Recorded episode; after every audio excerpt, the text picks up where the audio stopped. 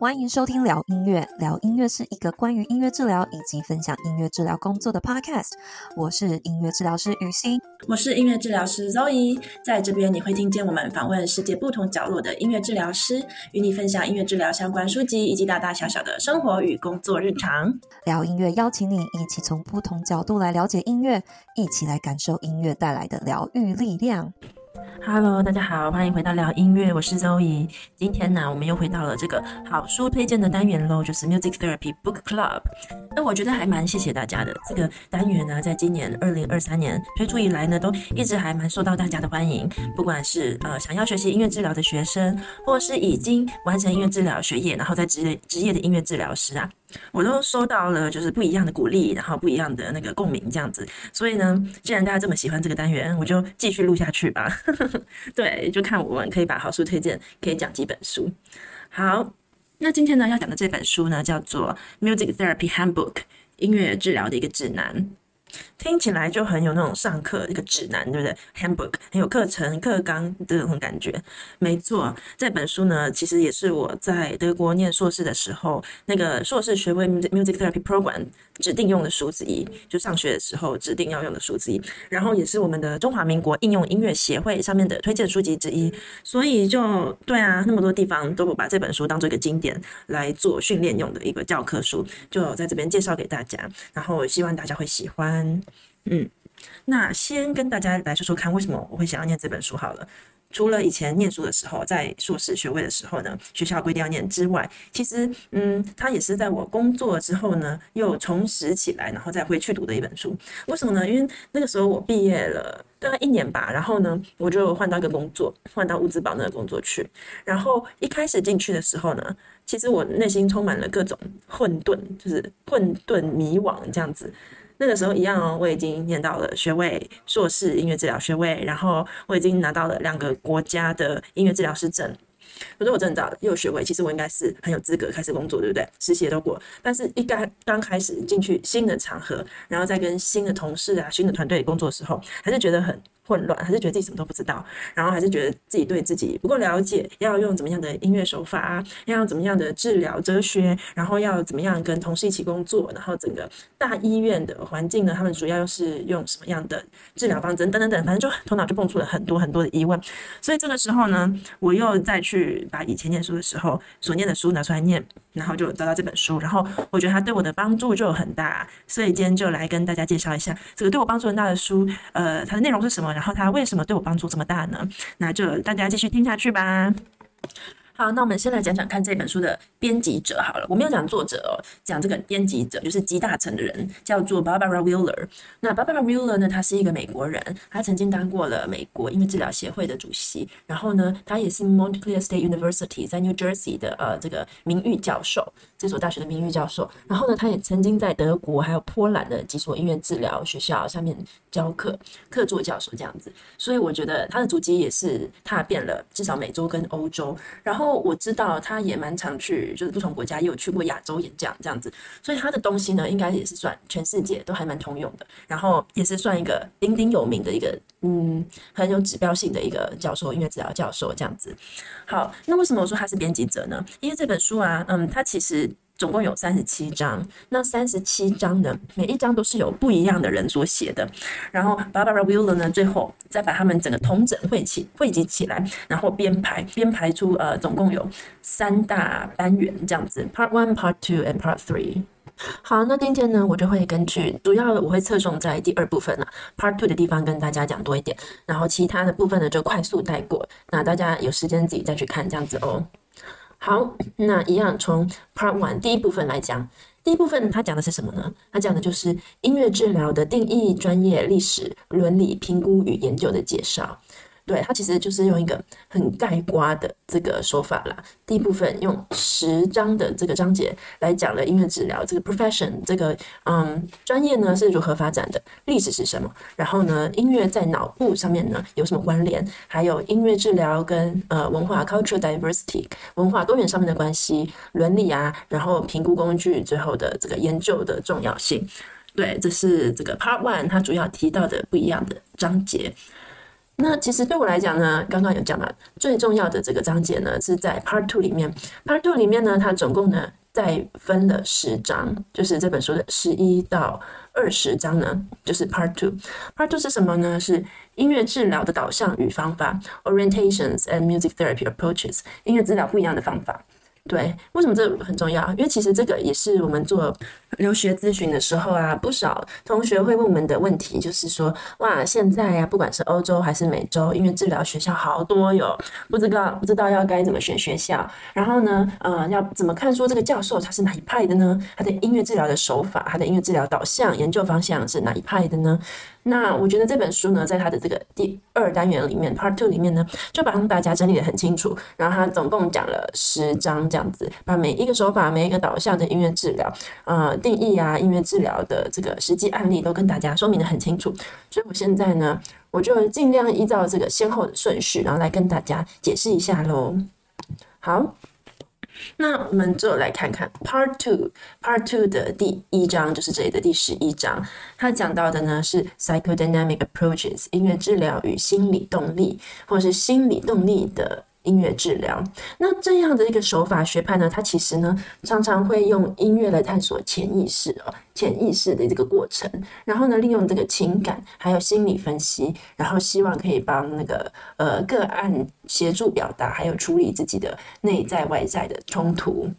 嗯，那在这一章的一开始呢，他在前面就有讲到这个鼎鼎大名弗洛伊德 Sigmund Freud。他讲过的一句话呢，就叫做 “the talking cure”，呃，谈话的这个疗效，talking 嘛，对话。所以我们由这个句子上就可以看到，呃，这个手法呢，它其实它非常注重的就是晤谈，谈话之间的，不管是治疗师的咨商技巧啊，或是这个个案呢，它本身也要具有口语能力，可以谈话嘛，对不对？谈话有借由这个谈话的过程，然后呢，帮个案呢找出他的这个本我、自我、超我之间的冲突，然后治疗师呢来帮助他来。整理这个 transference 移情与以以及这个反移情的这个效果，然后借以这样的过程呢，可以达到嗯这个自我成长，然后可以让这个个案更认识自己。嗯，所以我们刚刚讲到了，就是一些非常精神分析的术语的词语，对不对？比如说潜意识，然后记忆与自由联想，啊、嗯，情感处理、移情、自我，这个我的概念。这个就是有一派的音乐治疗呢，心理动力这一派，他们就是非常以传统的弗洛伊德这样的学说，然后来发展出呃音乐治疗的手法。好，那讲完了这个 psychodynamic，其实我想要跳过去讲它的第十七章，为什么呢？因为我觉得这是两个蛮有关关联的。刚刚第十一章讲是弗洛伊德，对不对？那第十七章呢？它的那个标题叫做 Analytical Music Therapy，就是深度分析式的音乐治疗。那这个深度分析式的音乐治疗呢，它主要用的一个概念是谁？是也算弗洛伊德好朋友，只是他们呃，弗弗洛伊德住在维也纳，在奥地利，然后他的好朋友呢是住在瑞士，住在瑞士的 Analytical Psychologist 是有一个很有名的，不知道大家有没有听过那个卡永荣格。嗯，对，所以第十七章呢，这个 analytic analytic music therapy 分深度分析的这个音乐治疗手法呢，它其实有很大的这个中心思想是来自于荣格，荣格的这个心理学家。嗯，那他这个呃分析的音乐治疗呢，他会讲到的几个关键词是什么？比如说，嗯，整合心灵啊。然后探索音乐的象征，荣格有很多，不管是 symbol 嘛，symbol 的象征，还有各种原型的含义。然后，嗯，不知道这样的象征在个体上面它代表的意义是什么。然后，音乐治疗师他们做的手法呢，就是透过即兴来探索个体与呃自我调节。嗯，那这个手法它的集大成者呢是谁？就是其实是一位英国人，英国人他叫做 Mary Priestley。嗯，他的音乐背景其实是在那个伦敦的啊 Royal College of Music 学习音乐，然后伦敦学习学习完之后呢，他又去瑞士学习，所以我觉得应该就是嗯他在瑞士学习的这段时间呢，接触到荣格的。荣格的深度心理分析这样子的概念，然后呢，他再把这个深度心理分析的概念纳到音乐治疗临床服务上面。对，这就是基本上这位英国女士她之前做的事情。对啊，然后每当我看到就是瑞士这个字，然后想到 Carl Jung 嘛，我脑子里呢浮出来的其实是好山好水这样子的好景色。嗯，比如说阿尔卑斯山，然后再附上那个 Constantine 的那个湖嘛，大湖边。其实一直到今天哦，瑞士那边在湖边哦，那真的是很美那样子，山水，然后还有涟漪。它还是有一个那个分析式的心理学院，还是这叫什么心理分析学院？嗯，所以其实有一派的人还是呃会追求这样的手法。其实我觉得这个在欧洲应该还是在瑞士、奥地利、德国这几个国家更盛行嘛，因为不管是弗洛伊德或是卡尔用这个荣格，他们几个分析的手手法，几个老祖宗还是在这边比较盛行。然后近年来，其实我好像看到亚洲也越来越盛行了，就是这样子的思考。嗯，所以这就是书本上第十一章，它讲的是 psychodynamic music therapy 心理动力的音乐治疗，然后十七章是 analytical music therapy 深度分析式的音乐治疗。好，那下一个喽，下一章是第十二章，它讲的是怎么样的手法呢？它讲到的是 humanistic approaches，就是呃人本主义的重要性，人本这个思想。好，那我们除了看音乐治疗手法之外呢，我们还要先看看这个时代的大背景啊，人本主义的定义，然后还有它的先驱，它的倡导者是谁。所以我就有查到啊，其实这个人本主义呢，嗯，它的整个哲学思想是源自于东方。比如说佛佛家、道家、儒家这样子的一个 mix，这样子融合在一起的思想。然后在西方呢，要一直到十四世纪的时候，十四世纪呢，这个人文主义突然盛行，人文主义的盛行，然后他才强调了人的学问代替神的学学问。然后呢，渐渐的强调个人以人为本的认同。诶，为什么呢？因为在西方十四世纪以前啊，大家要想那个时候，欧洲这块大陆块上面是被宗教。影响很大，比如说教宗，其实一直到今天，罗马教皇啊，还是有很大的实质权力。嗯，其实，在以前的时候呢，十四世纪以前，很多人呢就是追成这样的神话故事里面的神，或是宗教里面的信仰。直到呢，呃，十四世纪有一个人叫做，我试图念意大利文哦，他是意大利的诗人还有学姐学者，叫做 Francisco Petrarca，中文呢应该叫做佩托拉克。这个人呢，他被称之为人文主义之父。嗯，他是意大利的诗人。然后呢，嗯，他的这个思想影响了后代，不管是在音乐文学上面的这个发展都很深刻。譬如说，大家都知道浪漫时期有一个作曲家叫做李斯特嘛。那李斯特呢，就有呃。为这个佩托拉克的三首十四行诗，又做成了歌曲，叫做佩托拉佩托拉克的三首十四行诗。不知道大家有没有听过这首歌呢？好，不管怎样，反正呢，他这些诗集啊，或这些音乐里面呢，就在讲说以人为本，以个人为中心，强调个人认同的这个人文价值。嗯，那这是在艺术、诗集、音乐里面上面的影响，在心理学上面的影响是什么呢？就是又有一个很有名的心理学家叫做 Carl Rogers。对，Rogers 呢，嗯，他有提出一个概念，就是以 client-centered。或是叫做 person-centered，以个案以个案为中心的这个角度呢，来思考治疗的意义，然后呢，来计划整个治疗的疗程，计划出一个适合个案的这个治疗方向与治疗目标。那其实这个学派呢，呃，之后还要演演进出演变出非常不一样的分支。例如说，其实大家应该也蛮熟悉的马斯洛的这个三角形啊，有没有？马斯洛的三角形最后是一种自我实现嘛，希望可以帮助个案一起达到自我实现的这个需求，这也是很人本的一种方式。然后或者是法国有一个嗯。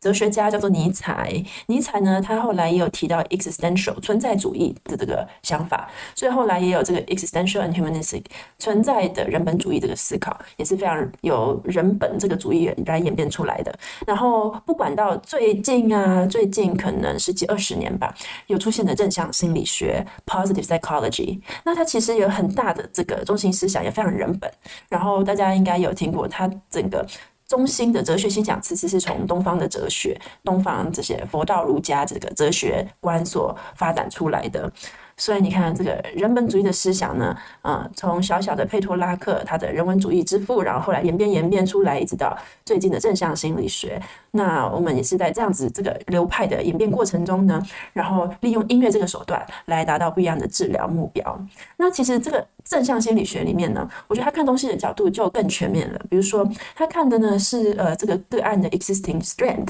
强调说它存在的优势，然后呢，还有 healthy tendencies，它的健康的倾向，这是什么意思？啊、我觉得讲简单白话文就是。把个案当人看，这个讲起来很简单，但是我不知道，我好像在很多集里面都讲过，做起来其实没有这么简单呢。讲起来简单，但是做起来没有那么简单，什么意思？比如说呢，今天我们跟一个失聪的个案工作，就是他可能听觉听不到有损伤，啊、呃，听觉不太那么敏锐了，那我们要怎么样跟这样的工作，这样的个案工作呢？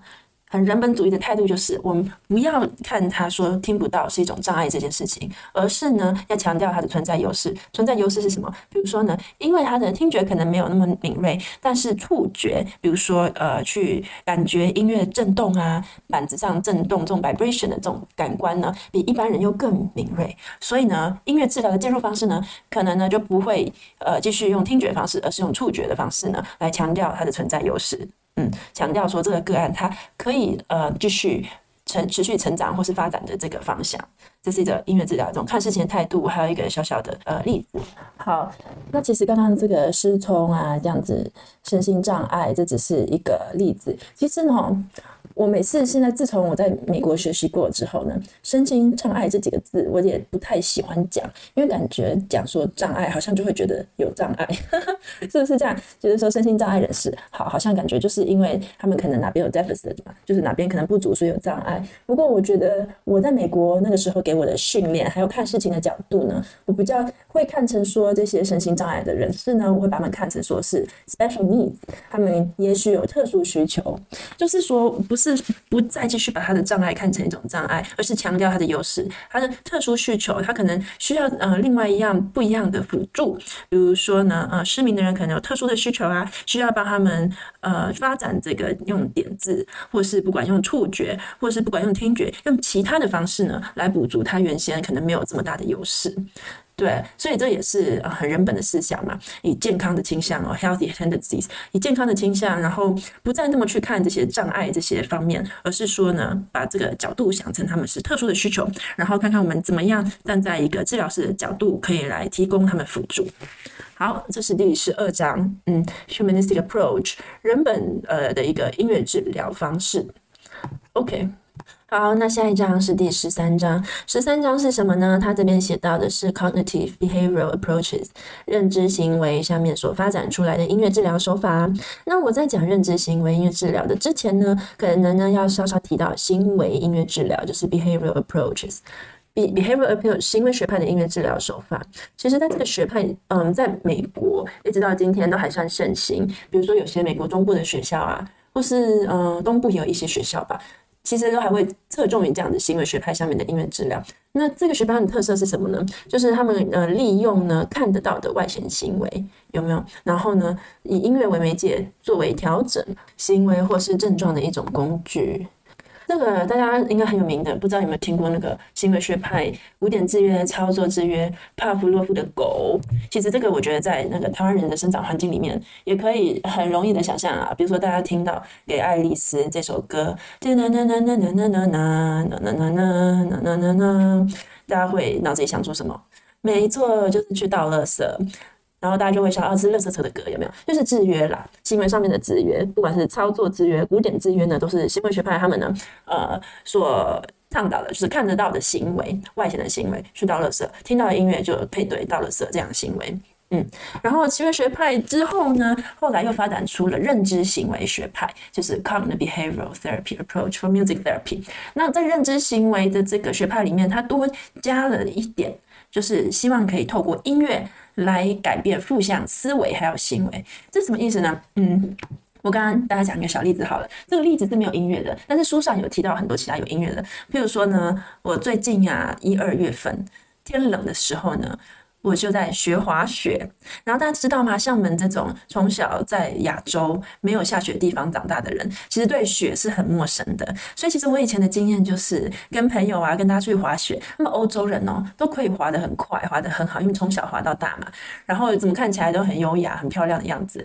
但是我在干嘛？我这个像是旱鸭子去跟人家滑雪，我都在那边滑倒而已啊，就 是雪都还没有滑到，一直在滑倒，一直在滑倒。对，所以呢，就是我前几个月天冷的时候就有在学滑雪，然后呢，呃，滑了两三次之后呢，我就开始用一种有也是用一种认知行为这种思考模式，想要改变我的行为。有时候快要跌倒、快要跌倒的时候呢，我就会跟自己讲说：“你不会跌倒，你不会跌倒，你可以滑过的，你不会跌倒。”好，这就是我那时候就一直在脑中跟自己讲的：“我不会跌倒，我不会跌倒所以你可以做得到的。”然后。结果我就真的没有跌倒诶，我真的觉得这个思维的改变是一种很神奇的事情，这也是一种信念。我只要相信我不会再跌了，我已经跌够多次了，我不会跌倒，我做得到，啊，我就真的做到。这就是一种那认知的这种概念、思维想法的改变，然后影响到我的外显行为。我的外显行为就是我有控制我的脚的力度，然后我就慢慢练习，慢慢也就没有那么常跌倒。虽然说我还是没有很会滑，但是至少我没有一直在滑倒了。就至少我开始在滑雪，没有在滑倒，然后我就一直跟自己讲说，我不会跌倒，我不会跌倒，这样子。好，那这在音乐治疗里面要怎么用？这个 self affirmation 啊，自我肯定啊。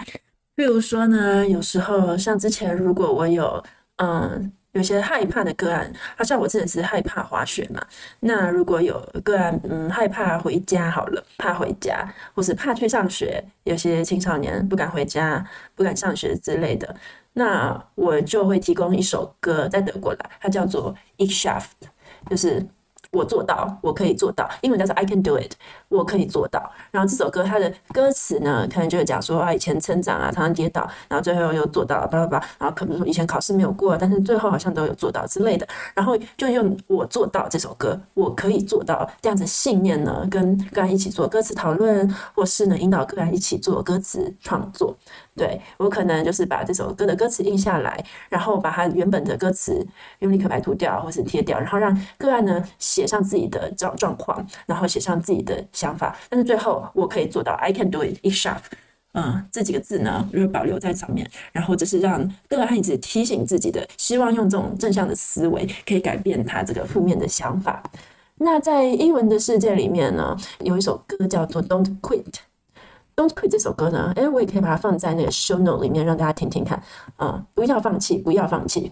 这个好像也是直接帮个人打这个强心针，有没有？给他一句不要放弃，不要放弃这样的信念，信念啦。然后希望呢，个人在危机的时候、害怕的时候，可以跟自己也一直讲不要放弃，不要放弃这样子讯息。好，那我不知道在讲中文的地方，中文世界里面有没有类似的歌曲？类似，比如说有，我可以做到啊，不要放弃，不要害怕。它可能是一个很简短的、一直重复的旋律，然后也可能就是这首歌的 title 之类的。如果大家有类似的歌，那也欢迎留言跟我们讲，好不好？就是在中文的世界呢，中文流行或是中文老歌也可以啦。中文歌曲里面呢，不知道哪一首歌呢，可以来做这个 cognitive behavioral therapy in music 的活动，认知行为音乐治疗手法的活动。然后呢，希望它的这个 message，它的意义就是有不要放弃，我可以做到，或是不要害怕之类这样子的意涵。好，讲完了 CBT，那下一章是第十四章，在书里面呢，它讲到的是 developmental approaches，发展上面的治疗方向。那在发展心理学里面呢，呃，有几个心理学家非常重要啦。我知道大家一定有听过，就是皮亚杰啊，还有艾瑞克森、艾瑞克森，那几个发展心理学会讲到什么气、口腔气、肛门气等等等等的。这些理论，然后这张还有讲到 attachment theory，就是这个依附关系，母婴之间的依附关系呀、啊，然后或是它的这个 developmental milestone，它整个发展不同的阶段，然后因为这个发展不一样的阶段呢，它可以影响的也是 musical development 音乐的能力发展。好，那下一章呢，我们来到了第十五章，第十五章呢，它的标题叫做 Nod of Robbins Music Therapy。呃、uh，Nordhoff Robbins 呢，其实我觉得在我们的频道里面应该也讲过不少次，不过没关系，就再讲一次吧。他书里也有提到这个 Paul Nordhoff，这 Paul Nordoff 呢，他是一个美国人。然后，Clive Robbins 他是一个英国人。然后呢，他们呢，一位是钢琴家，一位是音乐教育家。然后他们后来一起合作。那在这个手法里面呢，他们强调了即兴的创作，然后用即兴创作这样的模式跟个案建立关系，发展他们的音乐能力还有表达的方式。然后目目标呢，可以改善不一样 domain 的沟通、社交或是情感表达。那这个派别还有蛮有趣的一点就是，他们很强调那个录音，然后之后做分析的这种重要性。就是他们常常会做 session 的时候呢，都会不管用录影或是录音的方式，把在这个 session 发生的状况，然后录音下来之后呢，透过这样子的。分析可以做 research 啊，然后可以继续继续再做研究，看他们这个整个音乐介入的方式是不是需要怎么样改善。嗯，那其实他做非常多这种即兴这样子的一个方向啦。他强调的就是嗯，music child and clinical musicianship 这样子的重要性。就他相信啊，每一个人每一个小孩呢，都是心里面有一个 music child，然后 music child 配上治疗师的这个 clinical musicianship，配上这样子的治疗关系，然后用这样子的治疗关系来改善这个。个案呢，在不一样 domain 上面的目标。好，那我记得这个 not a Robin Centers 啊，他们现在在伦敦、纽约，然后在中国大陆都有他们这个训练的中心。大家如果有兴趣，也可以去他们的官网上面看看呢、啊。像是比如说有一些 summer program，或是我知道他们之前时不时也会。有公告一些奖学金的机会，然后有机会就可以去那边进修，不管是去主要在伦敦啦、纽约，然后或是去中国大陆都可以，都还有不少这一派的音乐治疗师这样子。好，那我们现在进入下一章，下一章是第十六章。第十六章呢，它讲到这个 approach 呢，叫做 The Body Method of Guided Imagery and Music，就是这个引导意象的音乐治疗 GIM。嗯。其实这个 GIM 这个手法呢，我自己本身是没有做过这样子的训练的。反正我就是看书嘛啊，然后我也上过一堂像是 seminar work workshop 那样子，忘记是两个小时之类的吧 workshop。那大概就是知道他们主要是利用古典音乐，然后呢，希望可以用音乐呢，让人进入这个 outer state of consciousness，就是进入这样子的一个意识状态下。然后他的目标呢，是希望可以借由这样子聆听音乐，音乐引导的印象。呢，可以让个案更了解自己，做 self understanding，然后可以呢有冲突的解决方式 conflict resolution，进而呢拿达到了这个成长、洞察力，还有转变。其实这个这个手法哈，我觉得也是蛮 spiritual 的，也蛮蛮灵性的这样子。那大家就知道一下，也是有音乐治疗师，呃，可能经过时间啊转变啊，会慢慢从比较以科学或是人本的方式，最后继续更深入的探讨灵性 spiritual 这方面的东西。OK。这就是他讲的第十六章 GIM。好，那我们接下来呢，下一章他讲到的哦，这个就是我之前比较有上过他整个证照训练的，叫做 Neurologic Music Therapy 神经音乐治疗。对，那其实我本身也是啊、有神经音乐治疗的这个证照吧，也是 MNT，所以这算是我比较有接触的一个手法啦。那其实这一派呢，大家最常看到的工作场域，它比较会像是在复健医院工作。然后我觉得它蛮好用的，就是说这一派他做了很多 research，很多研究。这个 Dr. Todd 他现在在加拿大，然后跟 Korean 他们常常会利用仪器哦，就是用不不管是核磁共振造影啊。呃，那 MRT 啊，或是其他不管的仪器，然后呢，可以探讨这个音乐跟大脑之间的关系。那他们之前在科罗拉多州的时候，主要的这个 lab 的研究中心在 Biomedical Research Center in Music，就 Biomedical Research，嗯，生物与医学研究。对，所以这一派的手法呢，他们呃更会强调各种治疗、医疗还有生物之间这种 pathology 病理上面的关系。然后也会透过这个科技的发展，然后做不一样的研究，利用仪器的演变做研究，然后一直发展到今天。比如说 neuroscience 啊，脑神经科学啊，这也就是很夯的一个 topic 嘛。这个也也是对的。我觉得他最让我们佩服的地方，我觉得就是在他科学实证的这个精神了。他们因为有跟这些仪器的演进，他就可以发表很多 paper，然后持续的证明音乐的功效、音乐的疗效。因为有时候哈。音乐看不到也摸不着，然后我们刚刚讲其他前面有些 psychodynamics、analytic 或是那个 GIM，一下弄即兴了，一下又在潜意识，然后分析梦这些东西，好像都在空中看不到摸不着这样子。那这个 MNT 的 Neurologic Music Therapy，它就相反，它非常科学实证，然后它做的事情呢，也很多都可以 track down 的，可以记下来的，可以把它变成数字，然后 quantifiable，可以把它变成一个可以计量的单位，然后做统计学上面的实验。嗯，这个精神我觉得做研究当学生的时候非常重要。那他们也可能常常会利用呃最新的科技，比如说发展各种的 sensor、各种的步伐探测器与音乐之类的很酷的这种那种 app，很酷的这种科技的产品，然后搭配音乐还有脑脑神经学这方面研究。其实我是觉得这个未来发展是无限的，很有趣。嗯，这就是这本书里面提到的第十八章 Neurologic Music Therapy。好。那下一章呢？十九章，它的名称叫做 Community Music Therapy，呃，社区的音乐治疗。那在一开始呢，作者他就直直接开门入山的写道，他把这张放在这边，其实是有一点具争议的。为什么呢？因为这个社区的音乐治疗，它跟我们传统的音乐治疗定义比较不一样，而是他们以另外一种角度来看音乐在社区里面的功效。嗯，那它整个呃思考的核心价值其实是非常新的，近年这二十年才发展出来的。它是在两千年之后呢，然后他们发展出是 e r i g h t base，就是以权力导向的这个大系统，然后看音乐跟这个社会之间的关系。权力导向，这个权利包括了什么？个人的权利、生存的权利、工作的权利、文化，整个嗯，people born of colors，这个生来呢不是白种人，或是生来就是有颜色不一样的皮肤颜色的人，文化不不一样的语言，不一样的社会结构，不一样的社会阶层啊，还有环境、永续经营这种大社会方面的这种思考方向。对，那 Bluchard，Bluchard 是美国的另一位另外一位音乐治疗学者嘛，他就有讲到啊。这个 community music therapy 这样社区音乐治疗的模式呢，它比较像是 ecological practice，它看的是整个大环境 ecosystem 的改变。那看这种大环境 ecosystem 的改变为什么这么重要？尤其是在近两三两三年来之后，这个疫情所改变大家对健康的定义，或是整个健康公卫系统的这个状况。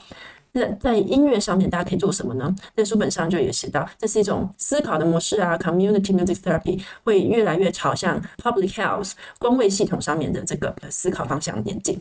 嗯，那这个就跟我们以前所讲到的音乐治疗，是以音乐治疗师，然后透过以音乐为媒介达到不一样目标，这样子的这个角度就很不一样哦。好，那这个 Part Two 的最后一章呢，第二十章呢，它所讲到的是 Music Therapy in Expressive Arts，就是音乐治疗在表达性艺术治疗里面。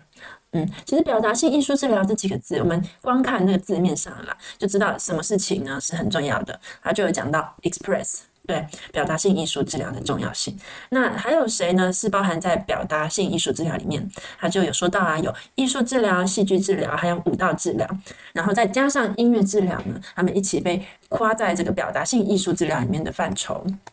好，以上就是我们大概用二三十分钟的时间吧，讲了这本书的 Part Two，不一样的音乐治疗手法、音乐治疗的导向，然后里面总共有十小章，分别是 Psychodynamic 心理动力音乐治疗、Humanistic Approach 呃人本的音乐治疗方向、Cognitive Behavioral Approach 认知行为的方向、Developmental Approach 发展心理学的这个方向、Not a Robbins Music Therapy 就是 Not a Robbins Music Therapy 嘛。Not a Robbins 音乐治疗，然后还有这个 GIM 音乐以引引导意象的音乐治疗，然后下来就是这个 Analytical Music Therapy 深度分析的音乐治疗，下一个 Neurologic Music Therapy 神经音乐治疗，下一个 Community Music Therapy 社区的音乐治疗，最后一章呢是 Music Therapy in Expressive Arts 音乐治疗在表达性艺术治疗。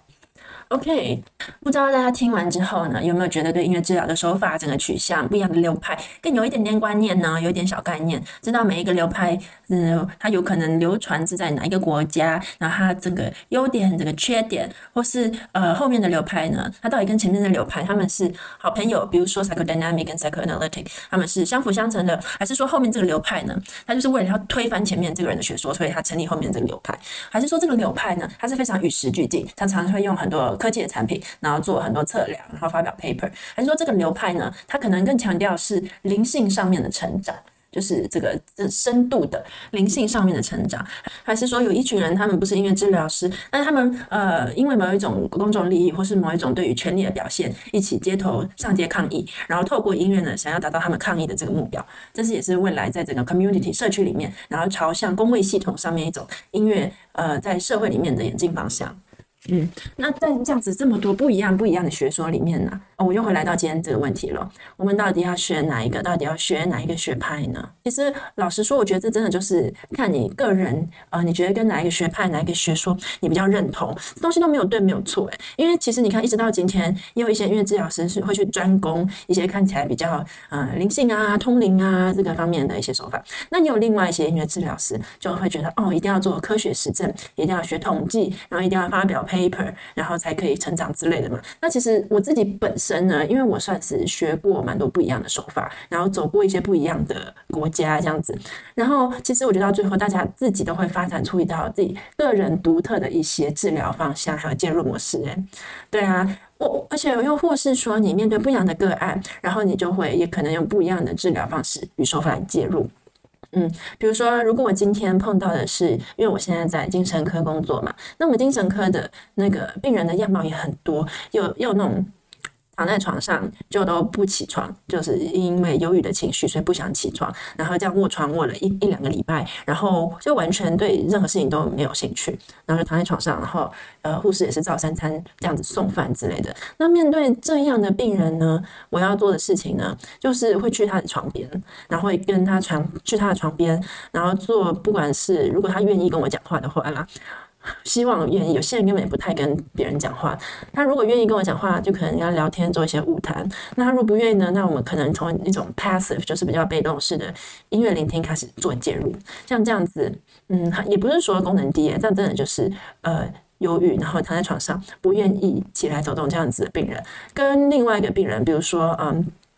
嗯，他的认知功能很好的，然后会走到我治疗室的，然后呃，他的来的主诉可能是自我伤害、割腕、自杀之类这样子病人，那我跟他们做的介入模式可能就会不一样了。一个可能就会以一个比比较一个人本的方式做介入，然后另外一个呢，可能就会比较以一种 analytic 分析方式的这个角度介入。嗯，所以这也是看呃个案的需求、个案不一样的能力，然后治疗师呢会根据情况，然后以不一样的角度切入做需求。那我。我自己呢，其实我经过学习了这样不一样的手法、不一样的流派，我常常会就是融合出一种 integrating，或是 eclectic，就是融合的治疗手法。那面对每一个不一样的个案，我常常可能就是用两到三个不一样的流派吧。可能嗯，我知道我现在做的百分之四十是一个 CBT 的流派，认知行为学派，加上百分之二十一个人本的学派，然后另外百分之三十可能又做一点 psychodynamic 之类的。对啊，那这样子的比例呢？根据不一样的个案，还有不一样的目标，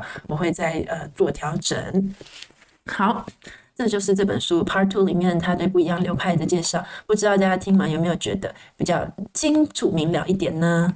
讲了这么多，我都还没有讲 Part Three。好，那我现在就很快的稍微讲一下 Part Three 咯。Part three 的地方呢，它其实根据的是 population，就是不一样的族群，然后做分类。譬如说，它的二十一到二十六章呢，它就写是 Section A。Section A 它讲的比较多是音乐治疗在儿童与青少年上面的应用。然后第二十七到三十二章呢，它这边有个 Section B。Section B 它上面写是说音乐治疗在成人上面的应用。然后接下来呢，Section C 它讲到的是 Medical Music Therapy，就是音乐治疗在医疗场合上面的应用。那这这个 Section 呢，这个部分它总共讲了三。三十三到三十七章，好，所以这本书你看，它整个 Part One、Part Two、Part Three，一开始它是讲的 Overview and Issues，音乐治疗的定义啊，音乐治疗伦理啊，音乐治疗整个发展的方向，还有研究之类的，这是嗯、Part One。然后今天这一集的主题呢，我们侧重于 Part Two，音乐治疗不一样的流派还有手法。最后 Part Three，它做的是 Clinical Applications，音乐治疗在族群上面的应用。那希望大家呢，嗯，在听过这次的 Podcast 之后，对音乐治疗有更深一步的认识。那这本书呢，也是很多音乐治疗的学校硕士课程所指定要用的书。那就跟大家先讲解到这边啦。好，大家下次见喽，拜拜。谢谢大家今天收听聊音乐。如果喜欢我们的内容，请到我们 iTunes 平台上给五颗星并留言支持我们。那非苹果的用户也欢迎到其他平台或者聊音乐的 YouTube 频道按赞分享我们的节目。在 Apple、YouTube 和各大平台订阅这个频道，就不会错过我们每周的新节目喽。有任何想法或意见的话，也欢迎在平台上留言给我们。那我们下一集再跟大家继续聊音乐，拜拜。